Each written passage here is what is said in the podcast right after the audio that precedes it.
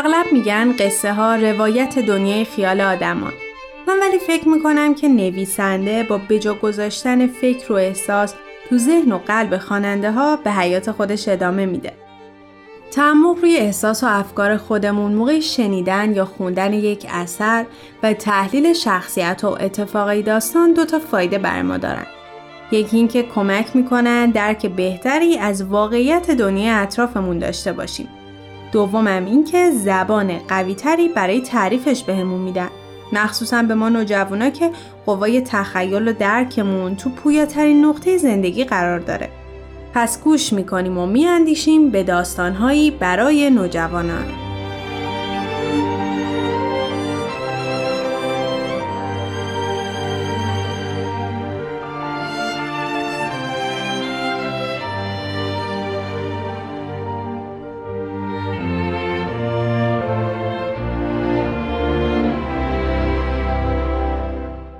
برداشتی آزاد از کتاب عقل و احساس اثری از جین آستن قسمت هفتم آقای پالمر که در دوران دلشکستگی ماریان با دشفودها خیلی مهربان شده بود آنان را به خانه اش کلیولند که با بارتن یک روز فاصله داشت دعوت کرد. ماریان دلتنگ آرامش روستا و خسته از تجمل لندن در پذیرفتن این دعوت که مسیرشان را آسانتر می کرد با النور همراه شد. پیش از حرکت النور یک بار دیگر به منزل برادرش سر زد. جان برای خواهرش تعریف کرد که پس از ترد ادوارد میس مورتن را برای رابرت در نظر گرفتند. النور داشت تعجبش را بیان می کرد که چگونه برای این دوشیزه محترم فرقی ندارد با ادوارد ازدواج کند یا رابرت که دومی از در وارد شد. بحث به سرعت به ادوارد و سمت کشیش دلافورد کشیده شد. رابرت از تصور ادوارد در حین موعظه و قرائت خطبه عقد قهقهه سر داد اما بالاخره به خودش آمد.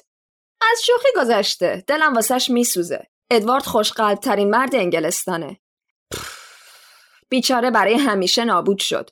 ماجرا رو که شنیدم به مادرم گفتم مادام نمی‌دونم تصمیم شما چیه اما اگر ادوارد با این دختر دهاتی دست و با چالفتی بخواد ازدواج بکنه من تا آخر عمرم کاری باهاش ندارم.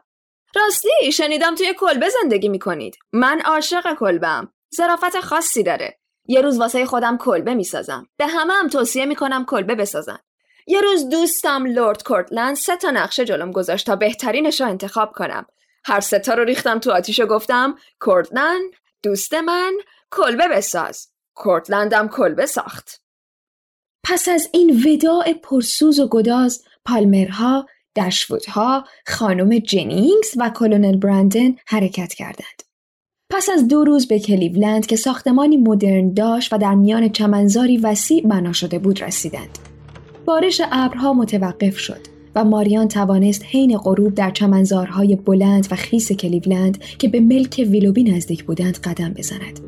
پس از بازگشت لباسهای خیسش را عوض نکرد.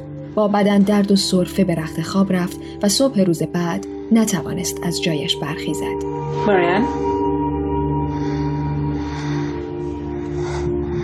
پس از معاینه اتار خانوادگی پالمر اعلام کرد که ماریان تب عفونی دارد. She has a very bad fever and I fear her lungs have become congested. The disorder would appear to have a putrid tendency. Oh, poor girl. There is nothing more I can do for her at present. The fever is nearing the crisis. واژه عفونت شارلوت و نوزادش را از خانه فراری داد. او به همسر و مادرش التماس کرد که همراهش بروند. اما خانم جنینگز مهربان قاطعانه گفت به جای خانم دشفود در پرستاری به النور کمک خواهد کرد. آقای پالمر از سر انسانیت نمی‌خواست دشفودها را تنها بگذارد. اما به اصرار دیگران مهمانانش را به کلونل سپرد. نزدیک غروب حال ماریان بدتر شد. مدام در خواب تکان می‌خورد و هزیان می‌گفت. ناگهان از جایش پرید و فریاد زد. مامان میاد؟ از راه لندن نباید بیاد. اگه زود نیاد من هیچ وقت نمیبینمش. هنوز نرسیده اما میادش. می‌دونی که راه زیاده ماریان. النور سراسر حراس از کلونل خواست کسی را نزد مادرشان بفرستند اما کلونل داوطلب شد خودش خانم دشفود را بیاورد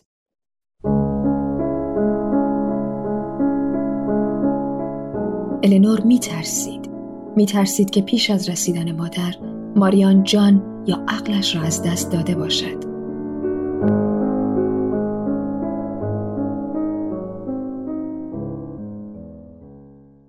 نزدیک ظهر رنگ صورت ماریان تغییر کرد. و عطار خبر داد که خطر کاملا رفع شده است.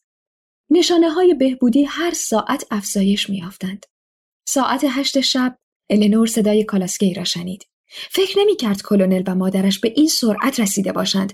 با شعف به را پایین دوید درب مهمانخانه را گشود و آنجا فقط و فقط ویلوبی را دید.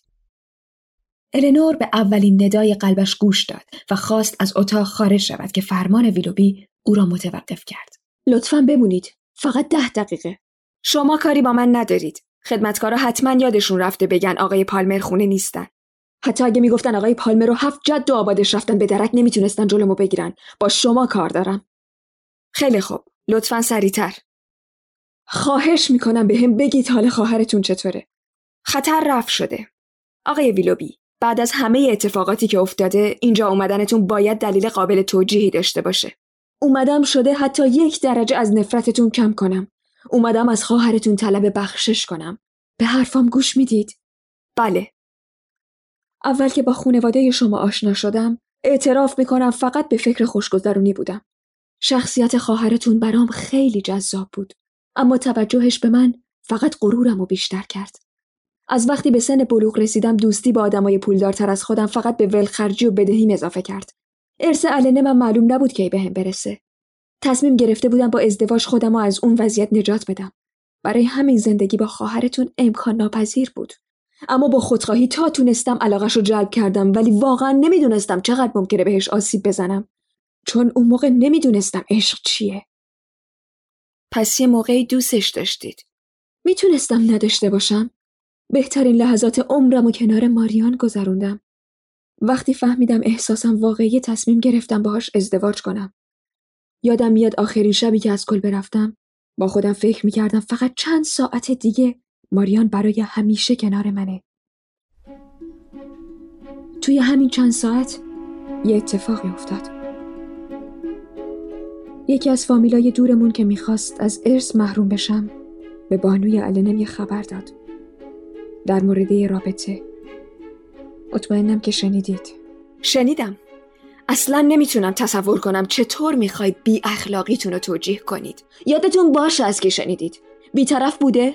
قبول دارم که باید به شخصیتش بیشتر احترام میذاشتم اما نمی‌تونم هم اجازه بدم فکر کنید چون آسیب دیده بیگناهه یا چون من بی اخلاقم اون فرشته است. نمی‌خوام خودم رو توجیه کنم. از ته قلبم پشیمونم. شما می‌دونستید وقتی داشتید توی بارتن خوش میگذروندید اون توی نداری و تنهایی گیر کرده. اما واقعا نمی‌دونستم. فکر نمی‌کردم آدرسم رو نداشته باشه. هر آدم عاقلی بود راه ارتباط رو پیدا می‌کرد. خب بانوی النم چی گفت؟ به هم گفت اگه با الیزا ازدواج کنم منو میبخشه. غیر ممکن بود قبول کنم. اونم به هم گفت از خونش برم. اون شب فقط به این فکر کردم که چی کار کنم. علاقم به ماریان نتونست به وحشت بیپولی غلبه کنه. می‌دونستم اگه به سوفیا پیشنهاد بدم قبول می‌کنه. آدمایی که عاشقشون بودم و توی بارتن ترک کردم. خدا رو شکر که عذاب کشیدم. وقتی به گذشته فکر می‌کنم لحظاتی که عذاب کشیدم دلم رو خنک می‌کنه. زندگی توی لندن منو تبدیل کرد به یه آدم بیوجدان ماده پرست. فکر می‌کردم خواهرتونم منو فراموش کرده. خودم گول می زدم. وقتی اولین یادداشت خواهرتون رسید هر خطش هر کلمش یه سائقه بود. هنوز به هم وفادار بود. هنوز به هم اعتماد داشت. خودم رو بیشتر شناختم. فهمیدم ماریان از هر زن دیگه ای توی دنیا واسم ارزشش بیشتره. اما دیگه قرارامونو با سوفیا گذاشته بودیم. یه روز که رفتید بیرون واسهتون یادداشت گذاشتم. دیدید که از خونه رفتیم بیرون؟ هر روز میدیدمتون. عاقلانه ترین کار این بود که ازتون اجتناب کنم. ولی آخرش همدیگر رو دیدیم. ماریان با چشمای سهرامیزش به من نگاه کرد. توضیح خواست. من نتونستم جواب بدم چون سوفیا داشت نگاهمون می‌کرد. نگاه آخر رو به صورت دوست داشتنی ماریان انداختم و رفتم. این آخرین تصویریه که ازش دارم. نامه ای که نوشتید چی؟ صبح بعد مهمونی داشتم با خانواده سوفیا صبحانه میخوردم که نامه ماریان اومد و چشم حسود سوفیا رو گرفت. با تظاهر به شیطنت نامه رو از دستم کشید. نظرتون در مورد نگارش همسرم چیه؟ همسرتون؟ دستخط شما بود. بله ولی من فقط افتخار دیکته نوشتن کلماتی رو داشتم که خجالت میکشیدم اسمم و پاشون امضا کنم. توی نامه به مکاتبات و طور مو اشاره شده بود وگرنه منکر وجودشون می‌شدم و یادگاری های ماریانو تا آخر عمرم نگه میداشتم. این نحوه صحبتتون صحیح نیست آقای ویلوبی. شما ازدواج کردید. همسرتون حتما به شما علاقه دارن وگرنه باهاتون ازدواج نمی‌کردن. ازش دفاع نکنید. خیلی خوب می‌دونست دوستش ندارم اما با همه ازدواج کرد. چطوری فهمیدید ماریان مریضه؟ دیشب اتفاقی سرجانو دیدم. چون می‌خواست فکرم و به هم بریزه به هم گفت ماریان دشفود داره از تب عفونی توی کلیولند میمیره. انقدر شوکه شدم که آدم کودنی مثل سرجان دلش به رحم اومد. حالا چطور؟ تونستم بخشی از رفتارم رو توضیح بدم؟ النور گفت که او را بخشیده است. ویلوبی با گرمی دستش را فشرد. لطفا به خواهرتون حرفای امشب رو بگید. ممنون که منو بخشیدید. ماریانو از دست دادم اما اگه یه روز آزادیمو به دست بیارم النور نگذاشت حرفش را ادامه دهد. باشه دیگه چیزی نمیگم که از چشمتون بیفتم اما از یه روز وحشت دارم روز ازدواج ماریا خدا حافظ خدا نگهدارتون باشه با بیان این کلمات از اتاق بیرون دوید.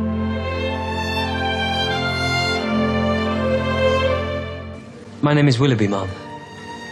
Willoughby of Allenham. He has very fine eyes. I love wild strawberries. I thought you might.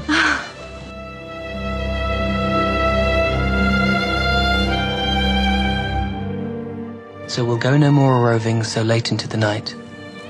Though my heart be still as loving, the moon be still as bright. He is a true romantic. That is just the sort of thing I like. And I understand him better than I understand you at this moment. I hoped very much that you'd like it. So, Ellie, I do love him.